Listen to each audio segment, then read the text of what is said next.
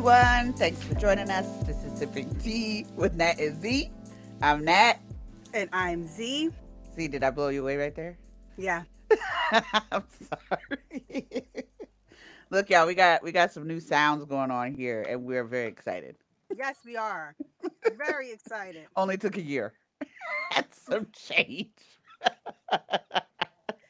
Just a year and some change.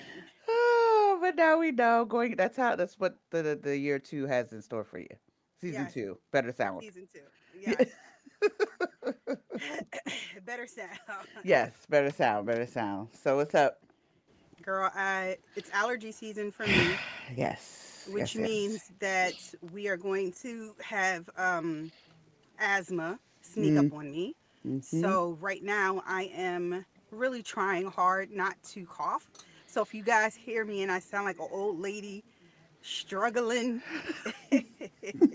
and surviving, we feel it the is because She has some vibrato in her voice. It's yes, it's because of the fact that there's a tickle in my throat that I just cannot get rid of. So But we claiming it'll be gone by the by the end of today.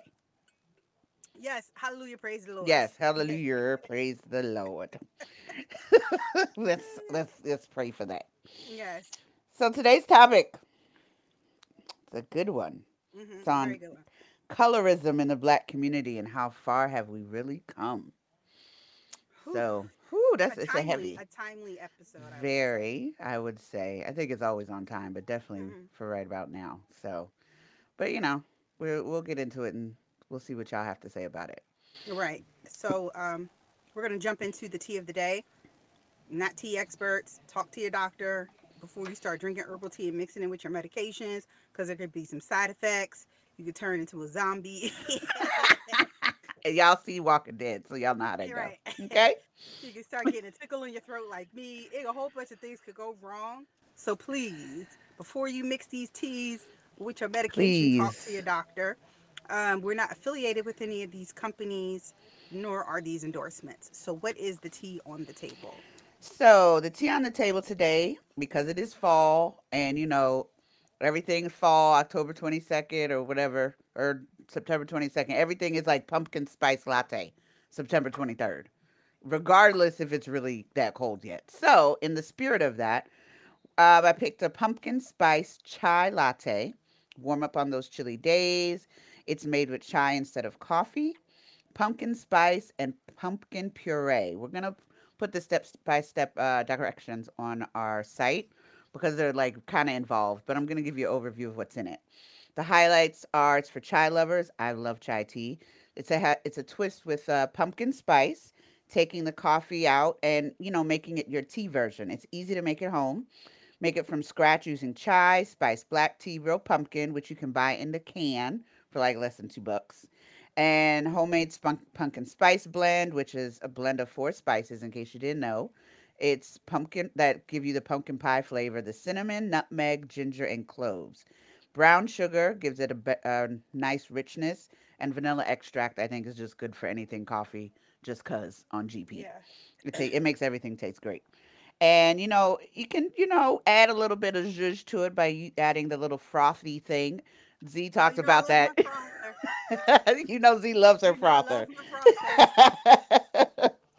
um, and using loose leaf tea, tea sachets, and tea bags is the easiest way to use um, to get- to get your chai flavor in there. You know, so there's pumpkin puree, which I mentioned, all the four um, spices, brown sugar, and any kind of milk that you want. So mixing all those things together, we'll post the link so you guys can check it out. But we wanted to give a different twist on how to make some tea this time. Yeah, So- and I would say this like first, I was like, "Oh shit, pumpkin. That's the basic bitch drink." Ba- But this is not a basic bitch drink. I mean, you Exactly. gotta get some pumpkin puree Puree, y'all. and you know get real fancy with it. Mhm. And if you know you can get the canned version, but if you're really trying to take it even up a notch, take that pumpkin that you was gonna carve for the babies, Ooh, what? take that scoop out, Mhm. and you know mix it on up, Okay. it on up, and and and and there you go. Mix And it up. It'll be yummy. It'll be lovely. It'll give you warm and fuzzy feelings for the remainder of the season. Yes, yes, ma'am. Yes, Mhm. ma'am. So what we got on hot tea? We got a couple things. Tonight Mhm. is Verzuz. So tonight That's is KRS One and Big Daddy. Kane. What? Yes. So what? yes. So to get myself a little hype Yo, that's this dope. Show, I listened. So Tidal, if you have Tidal, Uh huh. Tidal has already put their pl- the playlist um on the well their essential tracks Mm-hmm. on their site. So they have a KRS One essential tracks and a Big Daddy Kane essential tracks. Ooh, these youngins not gonna know it. what to do with that. They don't even know. They they No, just they don't. not a clue. Not a clue. So uh, we were listening to that this morning. Uh, that was my cleaning music. Some people clean to gospel, and I clean to rap. So there you have it. Um, I love it. and last night was uh, Buju Banton, but they didn't. And Barrington Levy was there. what? they didn't yeah it was a Verzuz, but they didn't um it wasn't on the ig Verzuz. so you had to have the app that they have you have to buy like their monthly subscription To It get like that. 299 and it was at the barclay center and so there are clips from that i think barrington levy was there i'm Oh. pretty sure that's who i saw Buju. but i knew it was yeah um Mm. but it was you know that was last night i heard it was really good Oh, I might have to I'm- check that out. yeah, tonight's uh, battle is at the Barclay Center, Mhm. so Mhm. um, I'm curious to see how this is all this is all going to be. Sounds good. Um, and it wasn't so Super Cat wasn't a a battle. It was more like I'm Super Cat. This is Verzuz. you know. Basically, he can do that Yeah. because he's super cat. exactly. So Bo- bo- bo- bo. basically. so Shout out to um, my IDs. Yes, ma'am. I'm going to skip uh, a little bit in my order um, because the one thing I know that we, we're going to talk about is probably going to take a lot of time. So, um, if you're looking for something to watch, I watched these two docu series, very short, um, on white women getting over. One was the LuLaRich. It's on Amazon. It's about the LuLaRoe company and how they basically finessed suburban white women into buying into a um a pyramid scheme or Wow. multi-level marketing strategy. Really? yes. And it's very interesting because the company is still in existence today. But Mhm. to hear the stories of the employees that work there and that still work there, to see how they did um, bonuses. Like there were people who were clearing 1.4 million dollars. What? Yes, What kind of what kind of multi marketing level scheme is that? because it was all about getting people under you. Because that's what all these pyramids Well, yeah. are. You know, just to have people under you to really do the work, and then you reap all the benefit. And Right. really, in these, they show you that only the top tier. So it was like only like the top one percent of Like these companies- society? Well, just this company. Yeah. was making money and everybody else was like actually losing money. They were So you got to get in at the at the beginning, and after that, basically. You got to Mhm. finesse in the beginning. gotcha, gotcha. get in when it starts Right. so that you can finesse. so that was really good. And then I watched this other one on HBO Max about it was called The Way Down and Way W E I G H about the Remnant Oh. Church in Tennessee and how their founder is was cuckoo for cocoa puffs and her hair as the years grew on got bigger and bigger and bigger. This is just a total shit show. And if Oh you're a religious person, I can see you being very upset. Uh, my husband and I watched it together, and he said, "You know, this whole time I've never he- heard her say a Bible verse. She ain't never quote Ooh. a Bible verse. I ain't never see her have a Bible. All she did was preach about being skinny. What? Yeah, being skinny, being submissive to your husband, and being skinny. So Wow. take a gander at it if you want to. Um, it It's called the way down. Yeah, the way down. W E I G H. It's on Okay, HBO I'm Max. gonna to ch- I'm gonna check that out. So, and I mean, if it if you look at it, it's pretty much how all these mega churches operate. Mm-hmm. Um, I'm just gonna say that. So when you see it, you'll know. But it, this is more like a cult. Like the way that they operate was kind of cult like. So if you're looking for something really to watch, really short, um, you is back on Netflix. I'm watching that right now. Oh yes, I saw. Yes. I just started So- again. I'm watching that. Um, Eve is pregnant, So the pit bull in the skirt got a pit bull in the woo, belly. woo, woo. Yay, I'm so happy for So her I'm so happy for her. I'm happy for her and her husband because I know they've been trying. for I a know they've been while. trying for a while and there were some issues. So Mhm. Like past 10 to her. years and yeah. she's a bonus mom and Mhm. all that stuff that comes with that and being a bonus mom and deciding if you're going to have kids or how that's going to Look. you know pan out and look so Mhm. yeah So um then Adele has a new single out. It's called Be Easy on Me. It's um you know, if you're an Adele fan, you're just gonna love it because it's Adele. If you're not like a if you like it's just like with Beyonce, right? There are people who die hard for Beyonce and she never and they th- never think she has a bad song, right? ever Ever. Or if you're a Nicki Minaj, if you're a Barb's, like Nicki Minaj Mhm. can do no wrong. So if you're an Adele like super fan, she can do no wrong. So even though the song sounds very similar to her other songs, hmm you're just going to be like, oh my God, this is the best song ever. I like it. I've already Mhm. learned the words. okay okay I sing it in a British accent because oh darling is that true yeah. So I sing it in a British accent and I love it. oh i love it that's a british accent Yes, I do. Even though she sings it in an English accent. right i was gonna ask that but okay Yes, i'm gonna let sings you embrace an yes, she well, she sings it in an American accent. yes I decided to sing in a the British. british accent. cheerio Yeah. tip tip Exactly.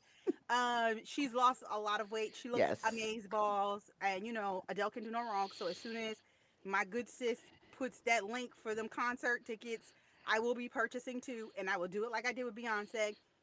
I'm gonna find somebody to go, so we could be singing "Rolling in the in the Deep." deep.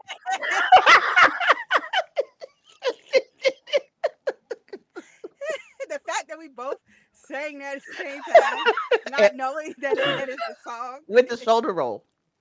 We both did shoulder rolls, y'all. that is crazy. Um, and so then lastly, right? Hmm. Dave Chappelle. He has a special on Netflix Mhm. called The Closer. And I initially said I wasn't going to talk about this because I feel like it's been talked about to death. But here is what I'm going to say about it. I'm a Dave Chappelle fan, and I'm also an an ally of the LGBTIA plus community hmm not so much an advocate because I'm not out on the streets with signs Right. and stuff like that. So I am definitely an ally. Right there and I you. know that me saying that for some is kind of like hypocrisy, right? hmm Because how can I support the LGBTQ community and still be a fan of Dave Chappelle? I'm going to say this. You watch, I feel like there are people who've been commenting on the special that have not seen the special on both sides, on the Dave Chappelle side and on the other side. And I, the reason why I say that is because the LGBTQ community been they wrote Dave Chappelle off a very long time ago, right? So I can't see them watching this Right. episode or this particular I can't see them watching this eh, eh, unless they really wanted to be objective and say, okay, yeah, now I'm done. Right. So I feel like watch it and then make whatever decision you want to make about it. And if you have feelings about it, then you are entitled to those feelings. And you can have those feelings and feel justified in having those feelings. But I feel like we need to get away from if I don't agree with you, then you're not an ally. We can't be friends. You're wrong. And I don't want to have anything to do with you. I just want to cancel you. Because I feel like in all of these situations, there's a teaching moment. Agreed. And I feel like even though I did not find the special funny, it wasn't one of his best. I didn't I, I was never in there like laughing. I do feel like he used it as a platform just to tell the LGBTQ community to kiss his ass because he's not to kiss his ass because it's not like he's he's not not a fan of them. He's just a comedian and that's not right or wrong. I'm just saying Mhm. that was his viewpoint. And he did say some things that were thought provoking, like the LGBTQ community does have a backing behind it that black people don't, correct. and that is white privilege. And so they are able to advocate and lobby for themselves at a more successful rate than black people are Mhm. because of that white privilege that they have, right? Right. And there's a lot of racism within the LGBTQ Right. community. And he asked, he said, Can a gay person be racist? Absolutely. Mhm. And he said, you know, he's talking about those individuals who use their white privilege as a weapon, Mm, even though they're in a minority group. mhm. and that that is something that needs to be discussed and i will say that that is absolutely true um and because we always we also know that within that community there is a lot of issues Yes. um Mhm. and if you've ever watched pose you'll see in the 80s early 90s you could if you were black and gay there are absolutely places you could not go of course. Yes. At yes, all. yes. and he said he liked the Stonewall gays. Like he Mhm. said, those were his favorite because they didn't give a shit. They just went out there, Right. Spoke um, their mind. and they weren't easily offended or Mm-hmm. easily like things. Words didn't hurt their feelings. It was Mhm. more about action. Right. And I would say you could say the same thing with blacks in the civil rights movement. I think that the '60s blacks are different than The, The today's black. blacks. Yeah. I, would- I would I would be inclined to agree with definitely you. cut from a different cloth definitely Mhm. not the same type of skin you could not take this generation and put it in the 60s and and expect them to be able to do what Right. what martin luther king and then was doing The king. that was my that's my opinion but and there's also freedom of speech and as a as someone with a, a law background and someone who actually if i if things went different i probably would have loved to be a constitutional lawyer mm-hmm. because I do love the Constitution, the and the and the concept of it, and how me and you could be reading the same thing and interpret it Completely totally different. differently. Yeah. Um, Same ship, different sides. exactly. Um, which is the basis for a lot of these arguments that you find in the Supreme Court, right? hmm This is why the, the you'll never have a Supreme Court that's all nine unless it's like blatantly obvious, right? It's Right. always going to be split five to four, or th- seven, six to three, or whatever, and is basically on party lines, like if it's a conservative Mhm. judge or a liberal judge. Um, so I, I I'm someone who understands what freedom of speech actually means, and I understand that what he said is well within that. So you can't Mhm. censor the man. You may not like him, but you Right. can't censor him because he's not saying anything that's inciting riots. He's not saying anything Mm. that's dangerous to the Mm. point where somebody is going to kill somebody. Start insurrection. Right. Start insurrection, storm the Capitol. Stuff like um, that. It's not on that level. Mm-mm. Um, kill people. Um, with eh, because you're telling them to go do these things. Mm-hmm. Um, mhm. and I, I I implore everyone. I know I'm getting a little off, but I implore everyone to take a look at the first ten amendments, which we know to be the Bill of Rights. Well, I hope so, or uh, the American public system has failed us all. Right. Look at the Thirteenth Amendment, look at the Fourteenth Amendment, and look at the Fifteenth Amendment. And when you look at those, that is the those amendments are the crux of all of the bullshit that is happening in this country Mm. everything. And dare I say one, two, and 3 hmm and five? Like even with the Bill of Rights, you could probably narrow it down. Um, and I would just say educate and then come back. right. Have an educated conversation. And if you don't like Dave Chappelle, if you hate him, fine. But I, I really also would like to get away from cancel culture. Can we stop trying to cancel everybody because you don't agree with them? Just because you don't agree their- does not mean they're like the devil's spawn. Because what if Mm-mm. y- they don't agree with you? Then they're calling you the devil's spawn, and you're looking at them like, what? Everybody, you just can't. It's just some of y'all. It's just everyone is just. I think it's a little too sensitive. Right. Now there are cases I say like I I there are red flags for me. So if you are listening to this and I'm saying things that are red flags to you and you're like I can't deal with Ruth anymore, that's your prerogative and I'm fine with that. Mm-hmm. Just like if you come to me and tell me you still listen to R. Kelly, that's a red flag to me. Mm-hmm. I don't think I can really associate with you at a level that I may have associated with you before Might be a because change. of my strong beliefs and convictions. And that's all I'm saying. But I'm not going to cancel you. Who am I to cancel you? I'm not Right. God. mm-hmm. I'm not your maker. And I Mm. don't understand where we as a society got to thinking we had this much power. Whew. Yeah, to dictate other people's lives based on your perception and, and opinion. your moral compass and your Right. belief. It's a And monolith. We are not monoliths, so we we're not. have to be respectful and mindful, unless, of course, it's directly at you and cursing you. Like it's, it, you just y'all got to chill with that. You really do. And I have this is my belief system. My moral compass is how does it affect me personally? Mm-hmm. If it does not affect me personally, I don't give a shit. I don't. Right. And I'm not saying that in a bad I just don't. I'm pro-choice. Why? Not because I want everybody out here to go get abortions, because it's none of my goddamn business Thank what you. you do With with, your your damn body. Hello. I don't know why people all up in each the other people's hoo ha and what they're doing with it you when it's and- convenient. hello, you getting an abortion has nothing to do with me. Mm-mm. Now, on the flip side, people will say, well, my body, my choice with the vaccine. Absolutely your body, your choice. But guess what? You not getting vaccinated does and can have an effect on effect. me. Thank you. And so I will have an opinion about that. Mm-hmm. Mm-hmm. And I will feel some type of way about that because it could potentially have a negative impact on me and my loved ones. Thank you. So let's put everything into context here.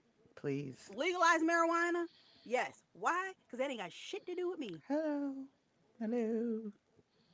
Mm-hmm. Because y'all out here with alcohol drinking and driving and then drinking and driving for years. Mm. And that is a drug, y'all. Just so y'all know.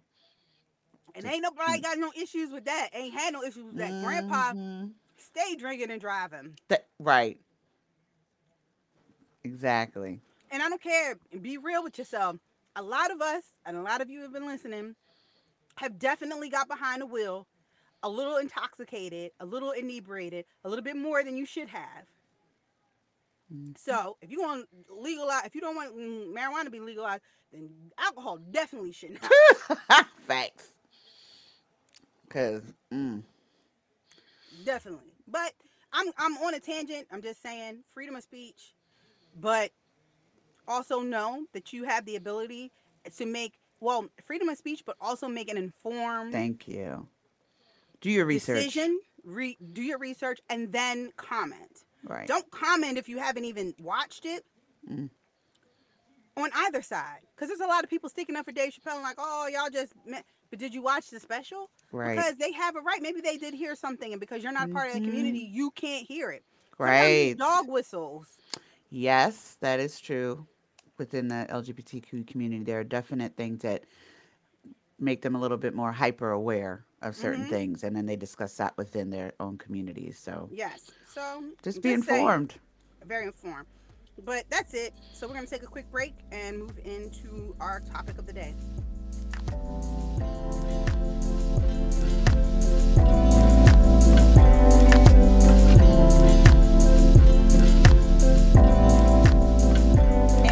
Are back. So, topic colorism. How is it, how far have we really come in the black community, if at all, right? So, once a taboo topic, it has been defined or it can be defined as the in, intra-racial discrimination and privilege system based on skin color and other phenotypical characteristics, hair, broadness of nose, uh, lip thickness, and we see this manifested in various areas of, of society, but with we're speaking to within our own respective race. Regarded in the black community as commonplace, unfortunately, and continues to divide and impact the identity and self esteem primarily of black girls uh, that we're speaking to today and the community as a whole. Uh, it definitely, for generations, has produced inequality amongst Black Americans over the over decades, decades, and it's significant significantly associated with household income, based on um, studies and research that we've been doing, um, educational attainment, occupational status. With darker skin tone Blacks, Americans unfortunately are faring far far worse um, than their uh, counterparts, than their um, light skin counterparts. Uh, and historically, you know, we see this playing out now. Darker skinned blacks unfortunately seem to have harsher prison sentences, are more negatively stereotyped, and we see this. I mean, it's it's we're about to become on Halloween, right? Inevitably, and I do not understand. Z, help me out with this. Every single freaking year, there is somebody's picture that comes up with a black face. Every year, and they're like, "Oh, we didn't know that it was it." Uh, really, every every single Halloween, there's some somebody comes out with a white face, a black face. That right, right, with a white face, with a black face that usually un- is is a white person, and then they act like it's brand new, like they didn't know. Like it, I don't understand. Right. Um, you know, and the experience of discrimination is at a rate of 11 times that of their lighter skin tone, uh, lighter skin tone counterparts. And you all out here black facing folks. I just don't, I don't get it. Like you just knew. But in respect to the specific colorism theory, it provides a general framework for understanding the implications of skin tone within racial groups in U.S. society. Skin tone bias or colorism is a system of discrimination based on privileging individuals with light skin tone and devaluing the individuals with dark skin tone.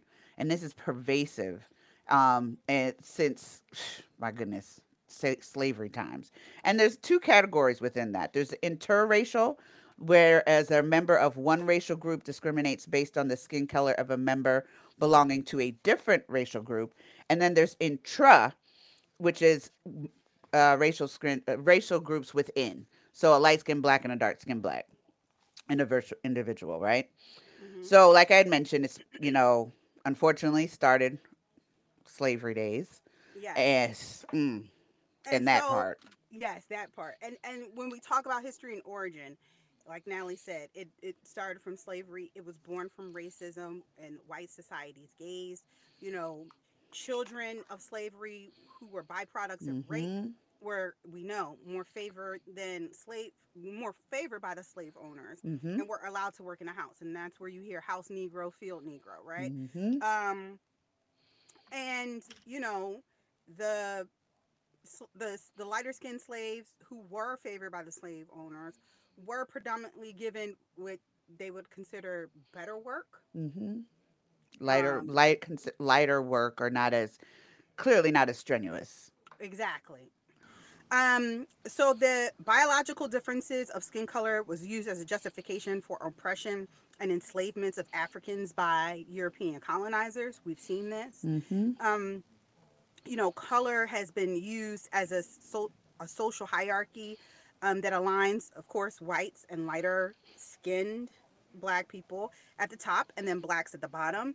And then the inferiority associated with blackness has translated into socially constructed ideas about skin tone. Mm-hmm. And these things continue to shape identity, status, and opportunity for the African American community. and Every we see this every day. So um there are things that we've heard of growing up um to kind of water down or to I want to say water down, but to distinguish whether somebody was black Mm-hmm. from being white. And we've heard that the one drop rule, right? Yep. Even if you had the smallest amount of Smallest. African ancestry, you were going to be legally defined as black, Yep. Regardless of your other parent. regardless. One drop. And the enforcement of the one drop rule equalized all blacks in the eyes of the law. Mhm. However, in everyday practice, there are significant differences developed between blacks of varying skin tones, hair textures, and facial features. And we know this, right? Mhm. Um, and it's apparent and it's unfortunate. Um, I remember thinking about the one drop rule, and I was like, wow, like literally, that was just distinguish. Like you could be the fairest of the fair, and I mean Mhm. there are other terms for it, right? Octoroon and all. oh yeah, with the things. octoroon balls, and yeah, exactly. and the fact that made Um, it legal yes, just with the one drop rule. Um, so then we go to the paper bag test, and Mhm. this was often utilized more so in black spaces, um, in the hiring and you know admission of Yep. black people into certain spaces.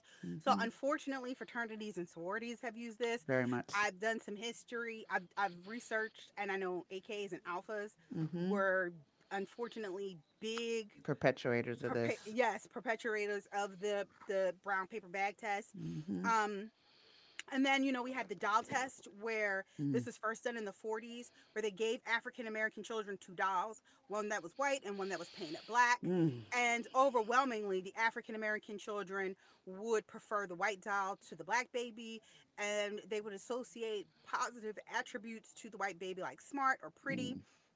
The black doll was usually seen as bad Mm. or dirty. Mm. And they've done this with other races, right? Um, they've done this across the board. And generally, Yep. overwhelmingly, the black always attributed with negative stereotypes. That right there is is the crux of what we're talking about. Like from childhood, it's children have been indoctrinated to think that. So it's not necessarily a surprise by the time individuals are adults. They may have preferences whether they're aware of them or not and why they do what they do. You know? Mm-hmm. and I just think it's unfortunate how you you unfortunately perceive that, and then they're not counter. There's no counter argument Right. that you have to pour into your your children, but we'll get into that later. Right. So we can actually no, we can get into it now. We can talk about the mental Mm-hmm. present day and the mental health effects that we see within the black community when it comes to racism, I mean to colorism. So speaking to that, and, and we all know, unfortunately, it's very well established that the experiences of everyday discrimination have detrimental effects on mental health. We know that postpartum, you know, uh, postpartum. I'm sorry, uh, PTSD um, definitely presents itself. There's a there's a book called Post Traumatic Slave Syndrome. I can't remember the author right now, but it speaks to some of the things that we've talked about historically till present day and how that affects how we interact with each other and with uh, among other blacks, skin tones, how we refer to one another, how we talk about each other in the house, and then there's a component of the perceived discrimination, um, and is definitely related to psychological distress, depressive symptoms, anxiety disorders, and major depression, depressive disorders. And you compile that, and it compounds the fact that black people don't want to talk about going to talk to anybody about being Hmm. depressed.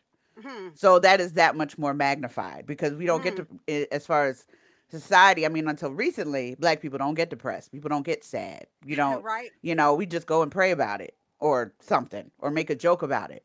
Or, you know, it's either or, but there's never a let's deal with it where it is right now, you Right. know?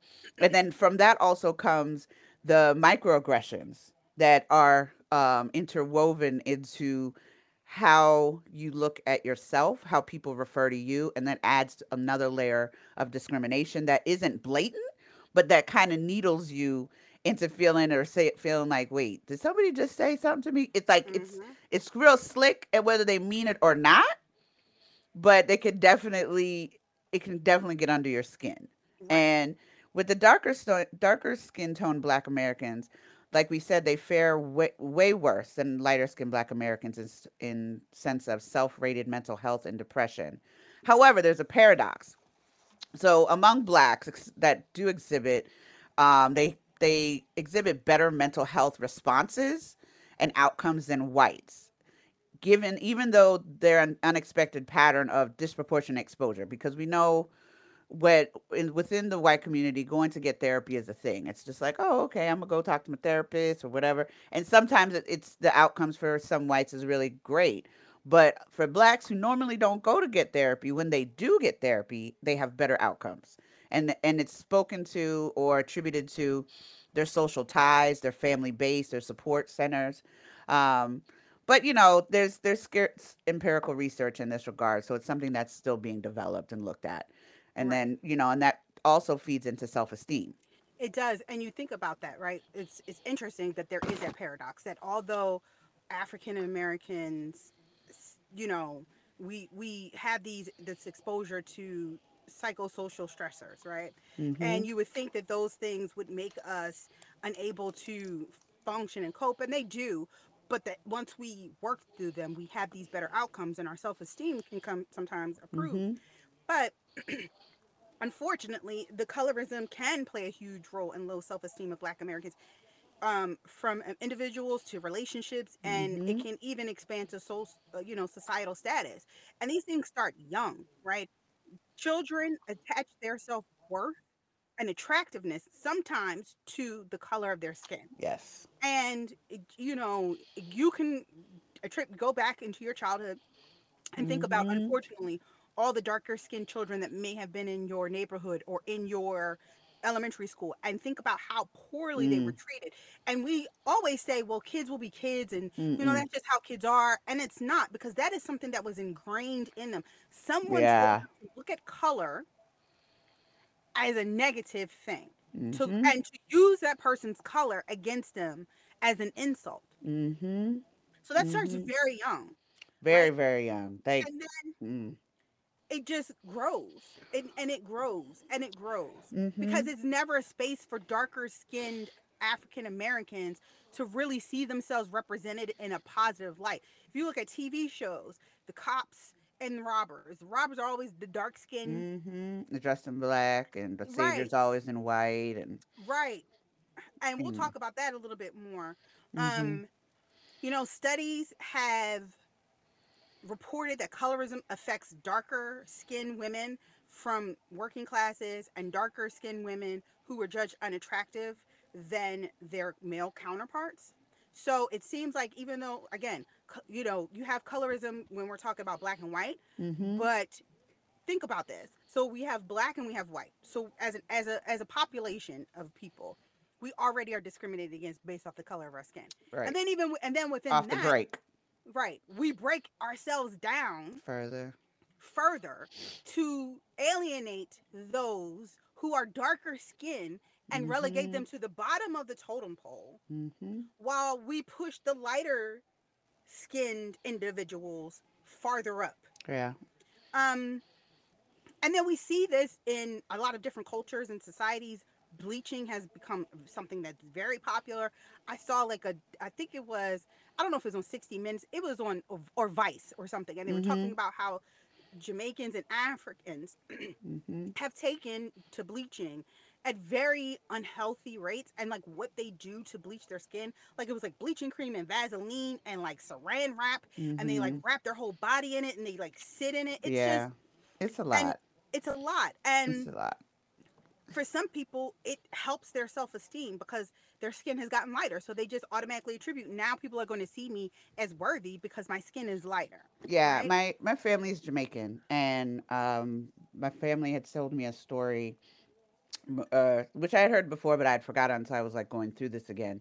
So my grandfather is fair, fair skinned, and my grandmother is very dark skinned. His family, who's his my great grandfather is white and Jewish, very um, I think most of the family is white on his side, and then his mother was black. But when my grandfather was getting ready to marry, he had left Cuba and went moved back to Jamaica to marry my grandmother. That family was not happy about it at all. And they gave my grandmother the blues most of their marriage until they divorced. And then the next his next wife was light light like you if if you saw her walking down the street, you wouldn't know she was black. She was just that much fairer. Um, and then also on my grandmother's side, on my mother's side, then there were quite a few white individuals, white Jamaicans and what have you, from Britain and Europe or whatever. And my grandmother's brother is so fair. I wouldn't, if I would walk past him, I would have no idea that he was black.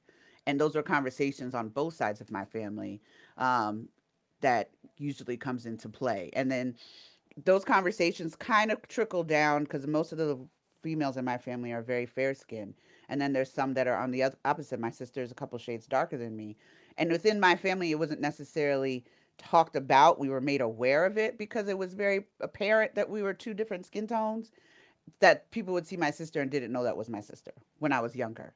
And then being in high school i was the only black girl but i was still light but pe- white people would be like oh natalie i got a tan. I look like you and I didn't have any other frame of reference for the skin tone business.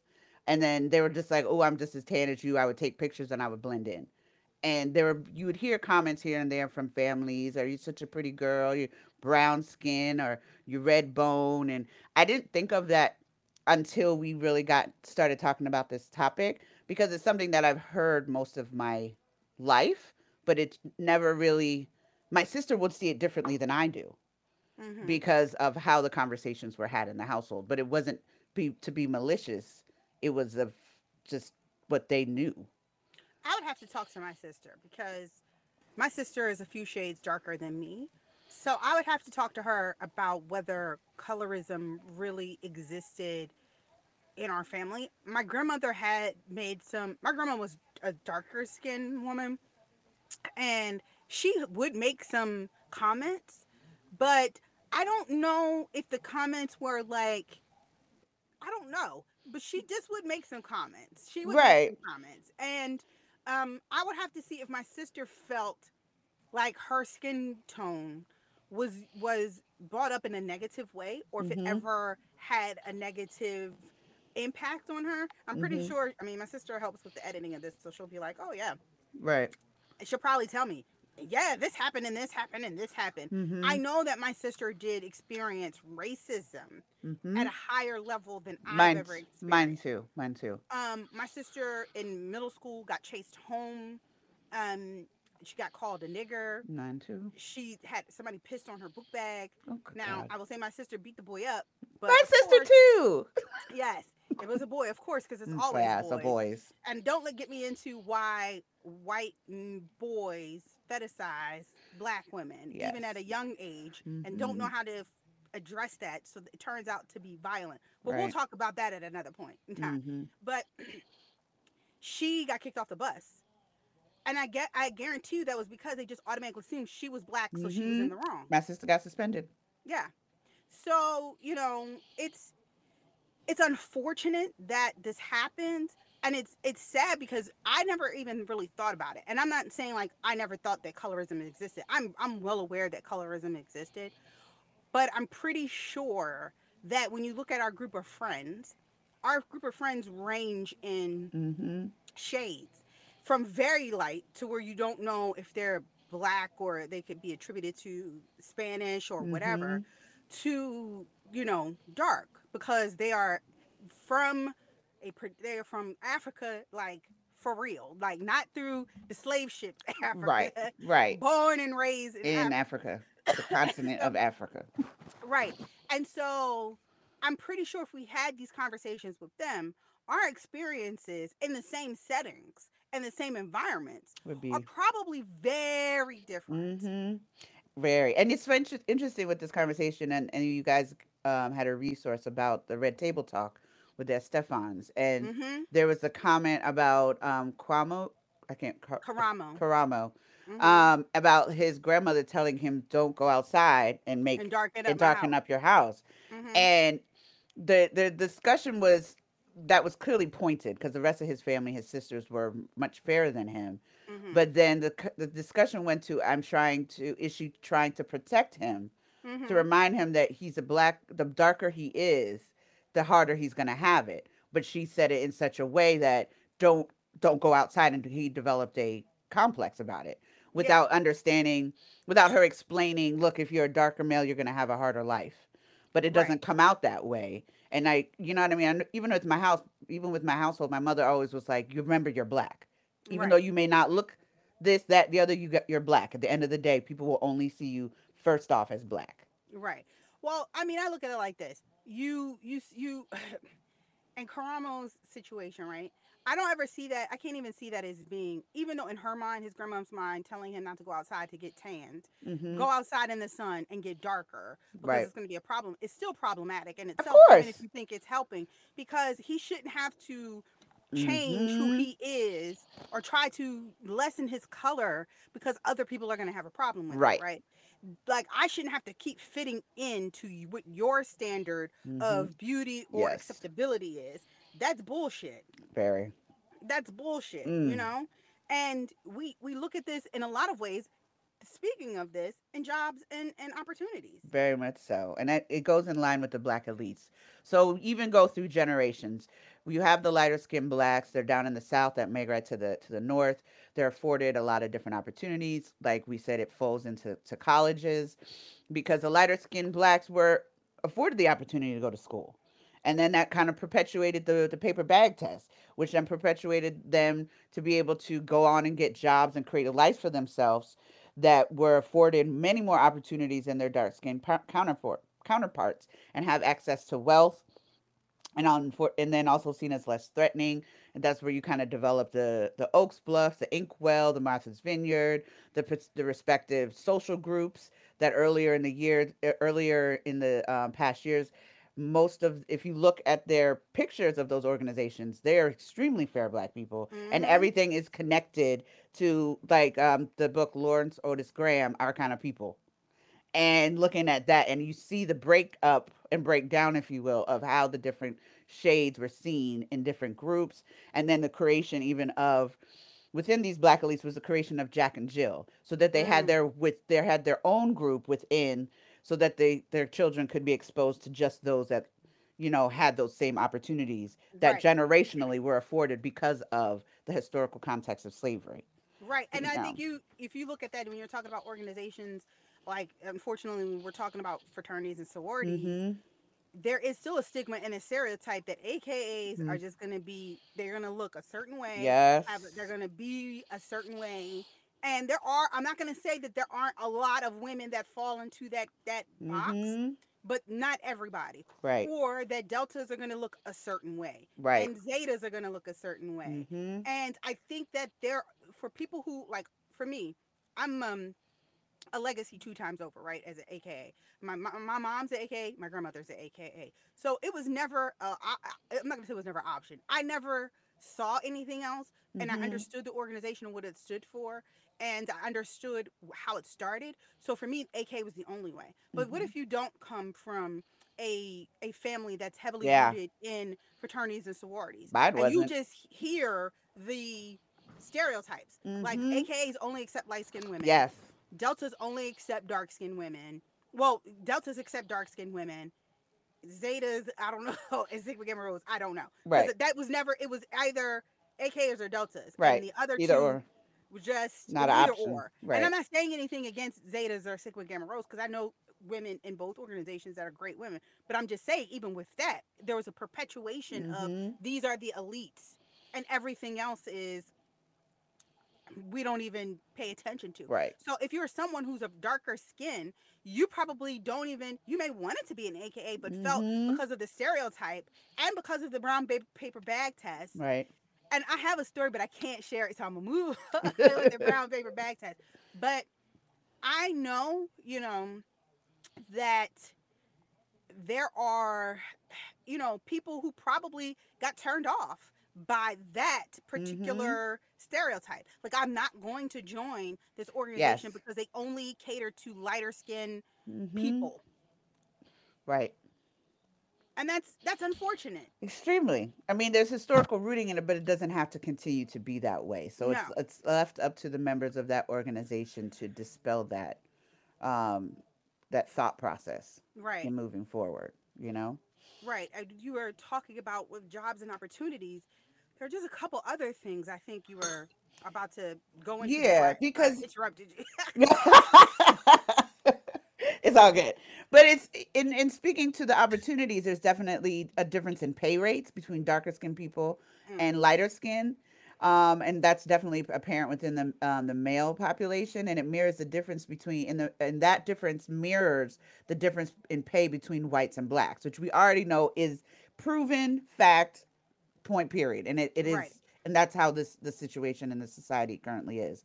Um, and then a lot of light skinned blacks, historically based on all of the things we've already said, end up having a higher income and they complete more years of schooling and they live in better neighborhoods all because all of these things build on top of each other and you know especially i will say this is a big one when president obama was elected he's our The first black colorism at its finest. at its finest our first black president was light skinned suggesting that he may not have been elected um, he wouldn't have had the same opportunities had he been a little bit darker and we really ought to sit down and think about that. And it's like the whole one drop rule was on display because he had two parents. His lived with his mother who was white, but they're like he's a black president. Before I mean before anything else, completely discounted his mother as being the other spouse, as the other um, parent. but he identified and that's the Right, thing. I He identified himself as black. and the problem I think we we have as a society and and it- as a whole is that they wanted to take that and use that as a marker Mhm. for everything else. It was like people were like, okay, blacks are like, oh my god, I'll vote for him because he's a but but let's be real, we have these southern liberals. We have these liberals that ain't really our kind of folk liberals. They're Mhm. only liberal when it comes to white privilege. That only, let's keep it real, voted for Obama because of the fact that he was a lighter skinned Mhm. black man. So I don't seem as racist. Exactly. I can't be then there were- racist. I voted for Exactly. Barack. Because I voted for Barack. And then there are black, there are white people like, I don't like him because he's black. Yep. Now, the extra layer to that is you see his wife, who is a black woman. I'm Hundred talking percent. about ain't nothing you Michelle is black. Okay? Yes. Ass, lips, hips, black. All of that. Okay? And the things that they use to describe her Mm. as a Mm. black woman Mm. shows you just what we're talking about. But Exactly. then that's just going looking at black and white. Now let's break it down to our community. Our, in our community, there are barbershop arguments. He ain't really black. That. Yes. He he he mixed. Right. He ain't a real brother. He He, ain't ain't a real down. He ain't down for the cause. You know. You know? And Can't win that's for losing. unfortunate. And then some people even took it a step further. They didn't take it off color, and they were like, you know, it's about how he acts. Like acting black is a specific thing. And then and, and it was like, oh, Clinton was our first real black president. No, Mhm. he was not. Mm. He's a member of Phi Beta Sigma though. Yeah, he is. Well, He that's is. probably why people think that he is. Just saying. He's a member of Black fraternity. yes. So you know, and then so looking at that, right? And I I, I like to use Michelle and and Barack as romantic, looking at our romantic Mhm. pursuits, right? hmm Now, in certain situations, that's commonplace. Sometimes a, a lighter skinned male would like a darker skinned female, a darker skinned female like a lighter skinned male. You know, sometimes darker skinned men go after lighter skinned women. hmm Um, and but I think that there is an issue with it's typical to see light skinned black women as being represented as the Beauty. standard for beauty in the Mhm. African American community, and therefore more highly desired desirable for high status spouses. And I think the reason the reason why I talked about Obama and Michelle because that was like Michelle wasn't what you would consider the typical, or I'm not even what you consider, what society would push forward as your typical high desired, high status hmm wife, black woman in terms of looks. hmm And we know this would say about her. Right? And Mm-hmm. that's unfortunate. And, you know, research has shown that darker skinned women are less likely to be married than lighter skinned women. Um, in online dating, we see that there are Mm. issues when it comes to darker skinned women or African American women in general, just being on lift, lift um, left off the list of racial preferences, even with African American men. Mm. Yep. And that's And a I- whole other discussion. a whole other discussion. Upbringings and interracial families has a, a, a huge part on your romantic um, pursuits. And I feel like when you're looking at it from that way, there are a lot of stereotypes that have been perpetuated that get pushed and pushed in the African American community to the point that I think some people just believe that this is so. Mm-hmm. Case in point in the in the athletic community. It seems to be commonplace that when a when a athlete, a successful athlete, very Mhm. successful or not, g- gets married or has a woman, they are always of the lighter skin Mm-hmm. Persuasion. persuasion. hmm All the way Always. to if they're not white. right, they're not right. white. Fair enough. Fair point. Fair point. If they're not white, they're always of the lighter skin persuasion. And we've seen this with if you look at um Michael Jordan's ex-wife, his current wife, Mm-hmm. Look at Scottie Pippen's ex-wife. Look at Shaq's ex-wife. Dr. I think Dwyane Wade. ex-wife. Yeah, but I'm, I'm just talking about sports. If you look at, if you look at Dwyane Wade has the most. I would say Gabrielle Union is what you Mhm. would say a regular way around the way girl, right? Mm-hmm. You look at Chris Bosh. You look at Kobe. I mean, you could go down the list, and it's always the lighter, fairer skin, right? Mm-hmm. And I think that that is just like that is like a mentality that's just held our community It's and ne- has not let go. Right. Right. It's it's in the upbringing.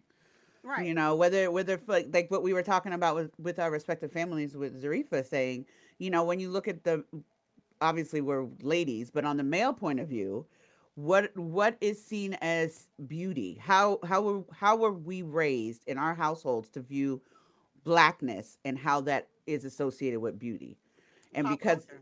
Exactly. And you looking at social media, you see how it's been um, interwoven into with sports, which is the which captures the attention, obviously, of our males, um, and then music and anything in social media. The looking at the um, Straight Outta Compton casting alone, and I, you know, I brought that up with the whole Dr. Dre or whatever. But group, they had four different groups of how they were casting women to to be in this movie. Group A was multicultural, which would be like Kim Kardashian viewpoint, that look. Group B was looking at Beyonce type. And C, medium to light skin, those that had weaves. And group D, they were looking for black girls, black women, sorry, that were were poor, not in shape, and medium to dark skin between the ages of 18 and 30. So that alone has already been indoctrinated into Mhm. that the film industry and we see it with video vixens like back at the i mean now of course it's it's it's been that way if you just like look at bet all the video vixens had hair long down to their behind but they still had african features as far as a big a big booty a small waist lips thighs Well, all that Right, but it's it's in artist development and investment as well, right? Mhm. You see the money and the marketing machine behind those artists that are lighter skinned Mhm. and fair toned than you do with the darker skinned, very you know talented individuals. Like Right. if you look at, for example, Normani. Normani is a is excellent. I don't Mhm. understand why she isn't like a bigger, Bigger. star than what she is right now. agree because she's Um, been out for a while Right. And I mean, yes, they're pushing it, but they're not pushing it, in my opinion, hard enough. Like, there are some female rappers right now in this day and age that are trash. And I think the only reason why they're getting the airplay and the Mhm. recognition is because of how they look. And that's it. what's Because- marketable Right. You cannot tell me that Big Lotto or what's that little girl's name that, even though I like the song, there's a whole lot of money in this motherfucker. oh b the I like that song. yes But if you look at her and then compare her to Rapsody, why isn't Rapsody a bigger Mhm. draw? We know why. hmm Even in, in in just like you look at R and B and then you look at the neo soul component of, Yeah. of social media. Mostly you look at the Ari Lennoxes and I mean, yes, there's Snoh Aalegra, but you usually, unfortunately, see it it's split that the neo soul more embracing your blackness, the darker skin um, artists are elevated within that realm. Hmm You know, and it's And yeah, It's unfortunate, and we but we do this to ourselves. Yes. perpetuate it to our, Mhm. ourselves. There's something I do. I never talk about Charlie's skin tone, and when I ask her to describe people to me, I never tell her, well, what color are they? I never say that. I ask her to point out the features that will help me to know who she's talking about. So Mhm. sometimes she'll be like, "Mommy, they look like me," and then I'll see the little kid she talking about. Like, the little girl don't look like me. what you talking about? But I understand her now as to what she's like. She's talking about height, or she's talking about weight, right. The other or qualifiers. about right, or you know. But I try to get her away from describing people based on color because I Mhm. think that that's where it starts as well. Like, it's deep. Like in Maryland, here where we are, there is a family. I'm not going to say the family's name, um, but there is a a family that is notorious in this area for inbreeding, and they apparently do it to keep the color Mhm. as light as possible to the waters, so to speak. Um, but if you're in this area, if you know, you know, and there's, I think there's even more than one family, but the one that's prominent, Mhm. a lot of people know who I'm talking about. And, you know, that is sick, Yeah. right? But Unhealthy on so many levels. generational. And we have to find ways to come up out of this mindset because it Mhm. is the year of our Lord 2021. Why, if I'm, why are we beefing over who's lighter, who's like, girl. Oh, mm, and the whole the whole lighter or not lighter and the the if you see a black woman that is beautiful, you got to be mixed with something. Or Eh you said you're pretty for a dark skinned woman. Yes, and I got Indian in my family. Like What why what does that can't it be just that you're beautiful and black? Why does it have to be shades therein that qualify? And then if you have long hair, light skin, and you're dark skin and have long hair, oh, you is that weave? A, it's just I don't understand. Yeah, we just have to do better as a community. So, how can we do better, right? How can we as a people do better with I mean, we're not going to eradicate colorism, but we can do better right. as a society, as a community to make sure that the next generation is being raised to not look at this at Mm-hmm. all, right? So, how do we do that? You have to have affirmations out the womb. And Mm-hmm. especially, unfortunately, if you have a darker skinned child, this is something you have to do because this, like the world, the way that we are, like they're Mm-hmm. just, you don't want your child's worth to be tied to the color of their skin. You know, we could teach our children about colorism. There are a lot of books, and I had a book, but I can't remember about the different shades of Mm-hmm. people and how everybody is the same. Yeah, Like we might look different on the outside, but there's so many things about us that are same. uniquely the same. Mm-hmm. Um, you know, understand and keep in mind the following: that colorism isn't just about those with dark skin. It could be on the opposite side. You know, there are light skinned Mm-hmm. women Man. who've been frequently called names like red bone, light bright, and high yellow. Yeah, but And you of think course, are better than everybody else. right, I've had that. right. Because Big Latto, the issue, her her real rap name. If I don't, if you don't know Big Latto, trust me, you're not missing anything. But her real rap name, her original rap name was Mulat, Mulatto. Oh, that's her? That was her? Yes. But people were saying, why are you calling yourself a mulatto? Like, do you understand The what that means and the negative connotation that comes with that? And how, excuse me, there is so much colorism ingrained in that. So she changed her name to Big Latto. Oh, because I remember seeing that. I saw that and I was like, that was a while ago. And I'm like, who would name themselves that? Her name is Mulatto. Mm, Um, do your history, folks. please. Please do your Then history. um, we need to understand that colorism doesn't only affect women. It Mm-hmm. does affect men and it does affect light skinned men. Light skinned men are Mm-hmm. painted as um, soft, effeminate, snooty. I was talking about during the research that there was this meme of Prince laying down on a couch with his legs in the air, and it said, "This is how light skinned men um, do their taxes," or something like that. Right. And I got a chuckle out of it, but then I said, "No, like." That is wrong. And Mm-hmm. I'm laughing at it because of the stereotype of how we portray light skinned Right. men. You hmm know, It's a um, cycle. It's self perpetuating. self perpetuating. Colorism is not specific to the black uh, American community. It is not. Mm-hmm. I mean, we went to college. I know Dominicans that have issues Mm-hmm. of It's color. That's big in, in the Dominican yes, it is very big in the Dominican. Um, we have friends who went to the DR on a vacation, and they were buried in shades. And the lightest friend that was there could potentially pass as white. She had to be the one to go and make the reservations and show up first to go eat Mm. because they would not seat them if the other two friends went who are of darker skin. Mm. So she basically was like the face of the group, which is fucked up, Yeah. right? hmm So if they do this to outsiders, just imagine what they do to their own people. Right. Asians, they have it in their community. It's heavy. Indians, they definitely have it, and they attribute theirs more to class. The darker you are, the lower class you Mhm. are. Mm-hmm. And it is apparent. We went to college with someone who had a roommate who would powder her face lighter Mm. so she could be seen lighter, so she could be more suitable Mm. for a suitor and Woo. marriage. That self hate that that it causes amongst us is just It's a lot. Mm. Um, colorism is not an acceptable form of racism, and colorism starts with our media institutions and ourselves. So representation matters. Co- commercials matters. TV Mm, personalities yes. matters. I mean, look at Viola Davis coming on the screen. yes. It was like, what? A dark skinned woman could be sexy and attractive Yes. and desirable? Bitch, yes. Of course, cover girl or whatever she's doing now, and I'm just like, why is it like you said, year of our Lord, 2021, and we're seeing Viola Davis coming through for a skincare regimen to promote and uplift the beauty of Black women. Right. And you look at the situation too, and you're saying to yourself, like, we're getting away from the darker skinned woman being like the the the side friend that gets you know all Mhm. the insults thrown at. Look at Martin, Yes, and Gina, Pam. Pam, and Martin. Yeah. Even in Living Single, the two darker skin characters always were throwing insults at each other. Yeah.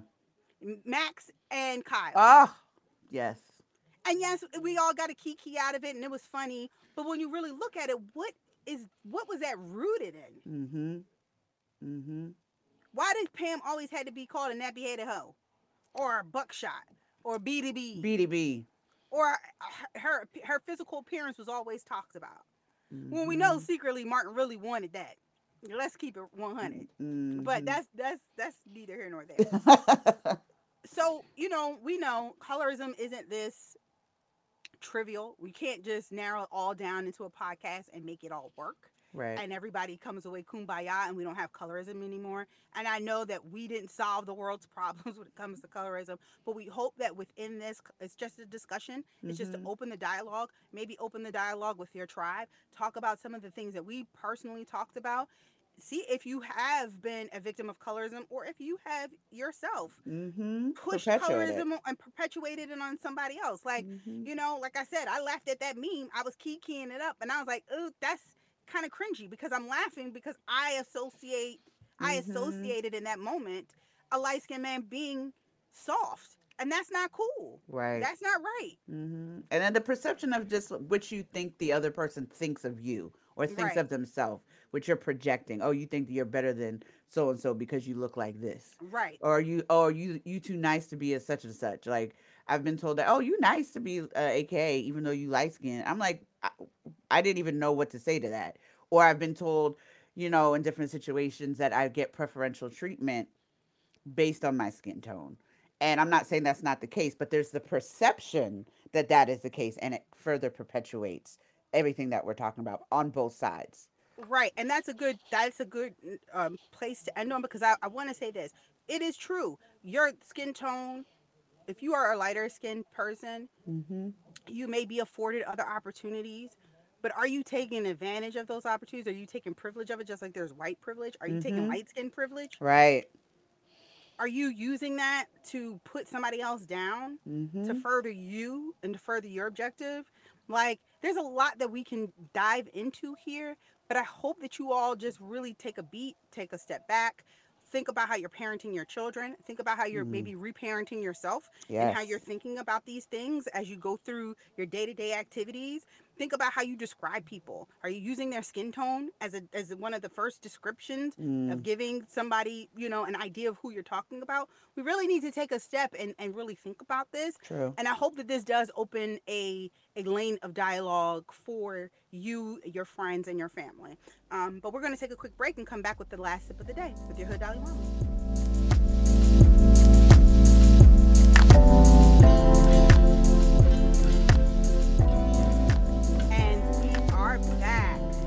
This is the last sip of tea with your hood Dalai Lama. The world will always tell you that you're something else, that you're too dark, too short, whatever. We need to show black men and women that we are emotional, we are strong, we are smart, and we are intuitive. And that is from the Queen King herself, Beyonce Giselle Knowles Carter. Okay? and I don't have anything else to add other than again, just take a step back.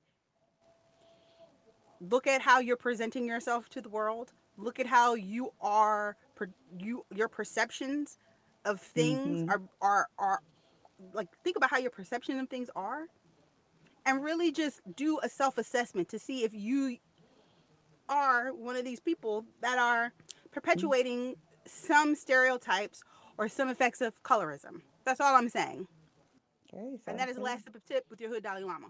Thank you. Thank you. Thank you. Thanks all for joining us this week on Sippin' Tea with Nat and Z. As you know, you can follow us on Instagram at Sippin' Tea underscore Nat and Z underscore pod. And of course on Facebook, Sippin' Tea Nat and Z to get information on upcoming podcast topics, guests, and news. Thanks for listening and catch us next episode where we talk about having a purpose driven life. Be well, everyone, and be kind to each other this week.